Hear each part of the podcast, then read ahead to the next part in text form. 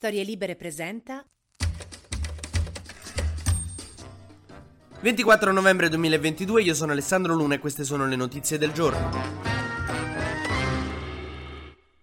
Giorgia Meloni si sta scontrando con la dura realtà di cestinare il reddito di cittadinanza, però ormai l'hai detto, lo devi fare. È la stessa cosa che mi diceva mia madre da piccolo col nuoto, cioè ormai hai detto che ci andavi, mi hai fatto pagare la quota di iscrizione, ce vai. E l'unico problema è che abolire il reddito di cittadinanza significa lasciare 404.000 famiglie senza soldi e Giorgia Meloni si sta accorgendo in questi giorni che lasciare 404.000 famiglie senza soldi non è molto divertente. Il fatto è che lei si è divertita un sacco a lasciare senza soldi Salvini, ha pensato, uh che figo, vai, facciamolo anche a tutti gli italiani solo che non è altrettanto divertente. Cioè, Salvini ti siede accanto in conferenza stampa imbronciato, quelli scendono per strada. Ma perché esattamente 404.000 famiglie? Allora, intanto tenete presente che il reddito di cittadinanza viene dato ai nuclei familiari, quindi non si dà a una singola persona, ma agli interi nuclei familiari. E Meloni aveva detto che a tutti i nuclei familiari che hanno almeno un figlio minore a proprio carico, un disabile o un anziano over 60, non sarebbe stato tolto il reddito di cittadinanza, che vuol dire che secondo me adesso nei mercati d'Italia tra i peperoni e la cicoria trovi pure dei figli minori che puoi mettere a tuo carico per continuare a percepire il reddito di cittadinanza. Su Vinted ci deve stare una compravendita di anziani over 60, che in effetti vintage sono vintage.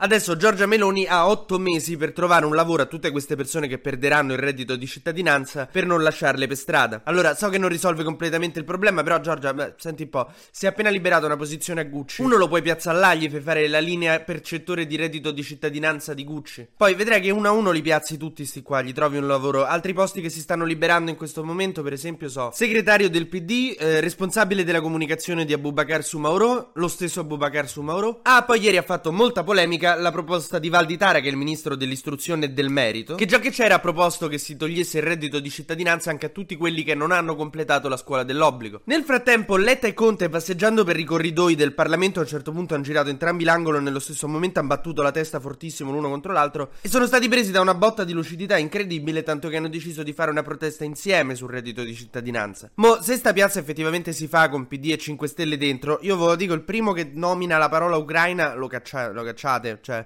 è tipo quello che a Natale parla di LGBT, lo sai che c'è stanno nonna e zio che la pensano così. È come quando andavo a trovare papà in ufficio e c'è stava quel collega che papà mi diceva con questo parlace solo di calcio. Perché lo sai che appena poco poco devi dall'argomento calcistico questo Piet attacca un pippone sul fatto che una determinata etnia ci sta cercando di portare via le tradizioni e il Natale.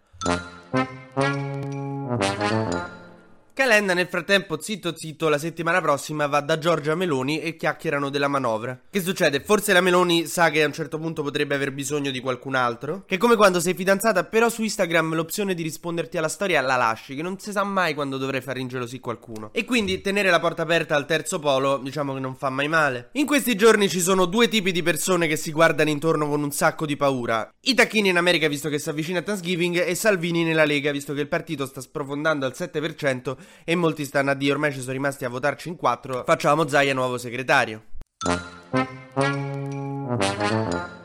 Facciamo il consueto giro sugli esteri. Ieri la Russia è stata dichiarata uno stato terrorista dall'Europarlamento. Putin, che come sapete queste cose le prende molto bene, ha deciso quindi di bombardare tutta l'Ucraina con dei missili lasciando mezzo Ucraina al buio senza la luce e soprattutto al freddo. Mentre vi ricordate che ieri vi avevo parlato della crisi in Kosovo? È già rientrata, abbiamo risolto. Vedi come siamo noi europei? Ci incazziamo e ci scazziamo, così Serbia e Kosovo hanno raggiunto un accordo che metterà fine alla crisi delle targhe. La Serbia smetterà di mettere targhe con i nomi della città del Kosovo e il Kosovo fermerà ulteriori azioni relative alla reimmatricolazione dei veicoli. C'è bisogno di fare tutti i casini che fanno nel resto del mondo, no?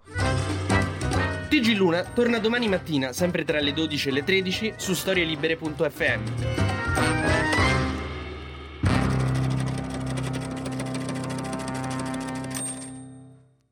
Una produzione storielibere.fm di Gianandrea Cerone e Rossana De Michele. Coordinamento editoriale Guido Guenci.